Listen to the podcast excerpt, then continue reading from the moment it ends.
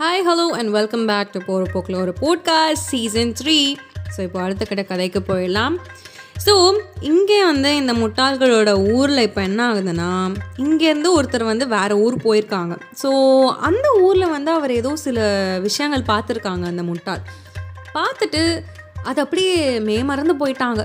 So அந்த ஊரில் என்ன நடந்துச்சோ அதை வந்து இந்த முட்டாள்கள் இருக்கிற ஊரில் வந்து அவர் வந்து நரேட் பண்ண ஆரம்பித்தார் ஸோ அப்படி என்ன தான் ஆர்ட்ஸ் பார்த்தீங்கன்னா மென் அண்ட் உமன் அதாவது ஆணுக்கும் பெண்ணுக்கும் உள்ள ஈக்குவாலிட்டி வந்து ஒரு தொப்பி மூலமாக வர வச்சுருக்காங்க. எனது தொப்பி மூலமா? எஸ் எக்ஸாக்ட்லி ஸோ ஆணும் பெண்ணும் ரெண்டு பேருமே தொப்பி அணிஞ்சா ரெண்டு பேரும் சமம் அப்படின்னு ஒரு சட்டத்தை கொண்டு வந்திருக்காங்க. ஸோ இது ரொம்பவே ஒரு நல்ல சட்டமாக இருந்தது போல் அவருக்கு. ஸோ அவர் சொல்லியிருக்காரு இந்த சட்டத்தை வந்து நம்ம முட்டாள்கடு ஊர்லேயும் கண்டிப்பாக கொண்டு வந்தே ஆனோம் அப்படின்னு அவர் சொல்லிகிட்டே இருந்தார். ஸோ தொப்பி என்பதை ஒரு அடையாளமாக வச்சுட்டு அதை வந்து நம்ம நம்ம முட்டாள்கள் ஊரில் வந்து we have to execute it so அதை அடையாளமாக வச்சு நம்ம ஈக்குவிட்டியை கொண்டு வரணும் அப்படின்னு சொல்லியிருக்காரு.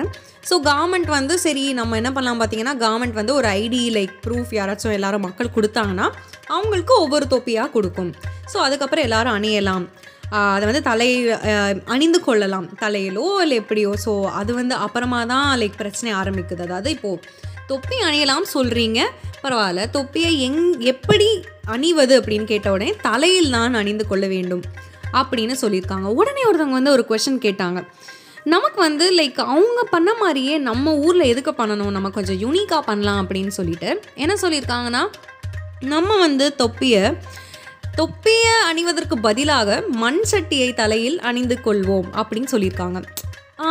அதுக்கப்புறம் மறுபடியும் எல்லாருக்கும் ஒரே பிரச்சனை. அதாவது மண் சட்டி என்பது ரொம்பவே ஒரு வெயிட்டாக இருக்கும் ரொம்ப பலமாக இருக்கும். தலையில் வைக்கும்போது வலிக்கும்.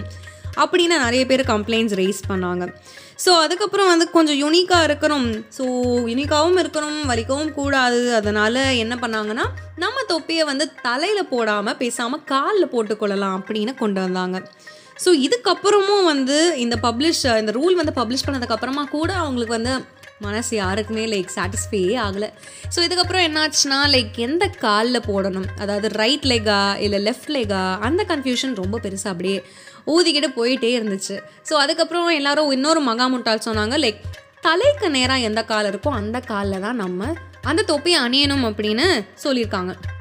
தொ- தொப்பியை வந்து நம்ம தலைக்கு நேராக எந்த கால் இருக்குன்னு எல்லாருக்கும் கேட்டப்போ ரெண்டு காலுமே தலைக்கு நேராக தாங்க இருக்குது அது எல்லாருக்கும் தெரியும் கரெக்டாக ஸோ இதனால் இன்னொரு கன்ஃபியூஷன் க்ரியேட் ஆச்சு. அதாவது ரெண்டு காலுமே லைக் தலைக்கு நேராக தான் இருக்குது ஸோ அது எப்படி நம்ம கன்க்ளூட் பண்ணுறதுன்னு இன்னொரு முட்டாளர் கொஷின் கேட்டாங்க.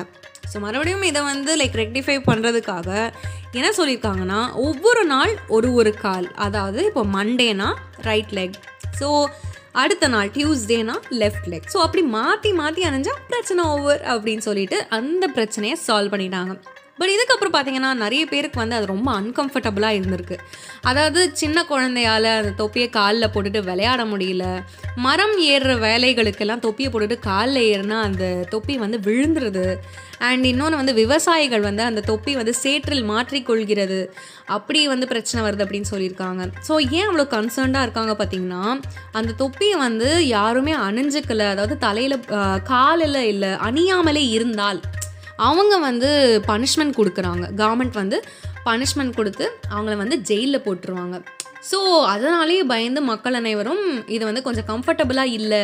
எங்களால் வந்து அதை எப்போவுமே போட்டுட்டு இருக்க முடியலை அப்படிங்கிறது எல்லாரும் சொல்லியிருக்காங்க. ஸோ அதுக்கடுத்து வந்து லைக் ஃபஸ்ட்டு கொஞ்சம் ஈஸியாக அப்புறம் கொஞ்சம் கஷ்டமாக ரொம்பவே இருக்குது அப்படின்னு எல்லாரும் சொல்ல சொல்ல சரி கடைசியாக ஒன்று மாற்றலாம் அப்படின்னு ஒரு ஐடியாவுக்கு வந்திருந்தாங்க. என்ன அந்த ஐடியா பார்த்தீங்கன்னா அதாவது நம்ம வந்து காலில் போட்டால் தானே நமக்கு பிரச்சனையாக இருக்குது காலில் போட்டு நம்மளால் லைக் கால் மூலமாக தான் நடக்கிறோம்.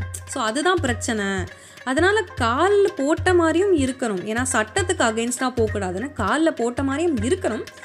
ஸோ நம்ம என்ன பண்ணலான்னா அப்படியே திருப்பிட்டு கை மூலமாக நடக்கலாம். அதாவது காலில் அணிந்தவாறும் தொப்பி அப்படியே இருக்கும்.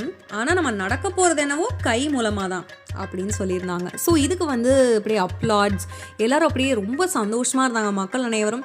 கடைசியாக நம்ம ஈக்குவாலிட்டியை வந்து லைக் கடைபிடிச்சிட்டோம் அப்படின்னு எல்லாருமே ரொம்ப சந்தோஷமாக இருந்தாங்க. அண்ட் அதுக்கப்புறம் வந்து இந்த சட்டமும் லைக் எல்லாருமே அக்செப்ட் பண்ணிட்டாங்க. ஸோ இந்த கதை மூலமாக நமக்கு என்ன தெரிய வருது பார்த்திங்கன்னா ஒருத்தர் வந்து என்ன சொன்னாலும் நம்ம அப்படியே எடுத்துக்கூடாது நம்ம வந்து கண்டிப்பாக நம்மளோட பர்சனல் திங்கிங்ஸும் உள்ளே போட்டு இது சரியா தவறா இல்லை இது வந்து நமக்கு ஒத்து வரமா ஒத்து வராதா அப்படின்னு சொல்லிட்டு நம்மளே டெசிஷன்ஸ் எடுக்கணும். ஸோ அப்படி எடுத்தாச்சுன்னா கண்டிப்பாக அந்த டெசிஷன் வந்து சக்ஸஸ் தான் ஆகும். அண்ட் அதை தாண்டி பல ஆப்ஸ்டக்கிள்ஸ் வரதான் same but still you know stepping stones lead to success அதாவது சிறுக சிறுக ஒரு ஒரு ட்ராப்லெட்ஸாக சேர்ந்தாதான் ஒரு கடலாக மாறும் கரெக்டாக ஸோ சின்ன சின்ன ஸ்டெப்ஸ் எடுத்தால் தான் நம்ம வந்து கண்டிப்பாக சக்ஸஸை அடைய முடியும். கரெக்டாக ஸோ ஒரு டிசிஷன் நம்மளே டிசைட் பண்ணி எடுத்துட்டா கண்டிப்பாக அது வெற்றி பாதையை நோக்கித்தான் செல்லும். ஸோ இப்போது நம்ம பார்த்த அனைத்து கதைகளும் எஸ்ரா அவர்கள் எழுதிய முட்டாள்களின் மூன்று தலைகள் என்ற தலைப்பில் ஒரு அற்புதமான ஒரு புத்தகம் நம்ம ராமகிருஷ்ணன் சார் அவர்கள் எழுதியிருக்காரு. அண்ட் எல்லா கதைகளும் அந்த புத்தகத்தை பேஸ் பண்ணி தான் நம்ம இந்த சீசன் ஃபுல்லாகவே நம்ம பார்த்தது எல்லாமே. ஸோ ஒவ்வொரு கதைகளையும் நீங்கள் கேட்டதில் அதோட பாசிட்டிவ்ஸ் நெகட்டிவ்ஸ் அதில் என்ன உங்களுக்கு எடுத்துக்கொள்ளணும் ஒரு மாரல் அண்ட் உங்களுக்கு உதவியது எல்லாமே லைக் நீங்கள் கரெக்டாக அண்டர்ஸ்டாண்ட் பண்ணி எடுத்திருக்கீங்கன்னு நாங்கள் எல்லாரும் நம்புகிறோம் And thank you so much for listening to Puro Pokla Uru podcast. Bye bye.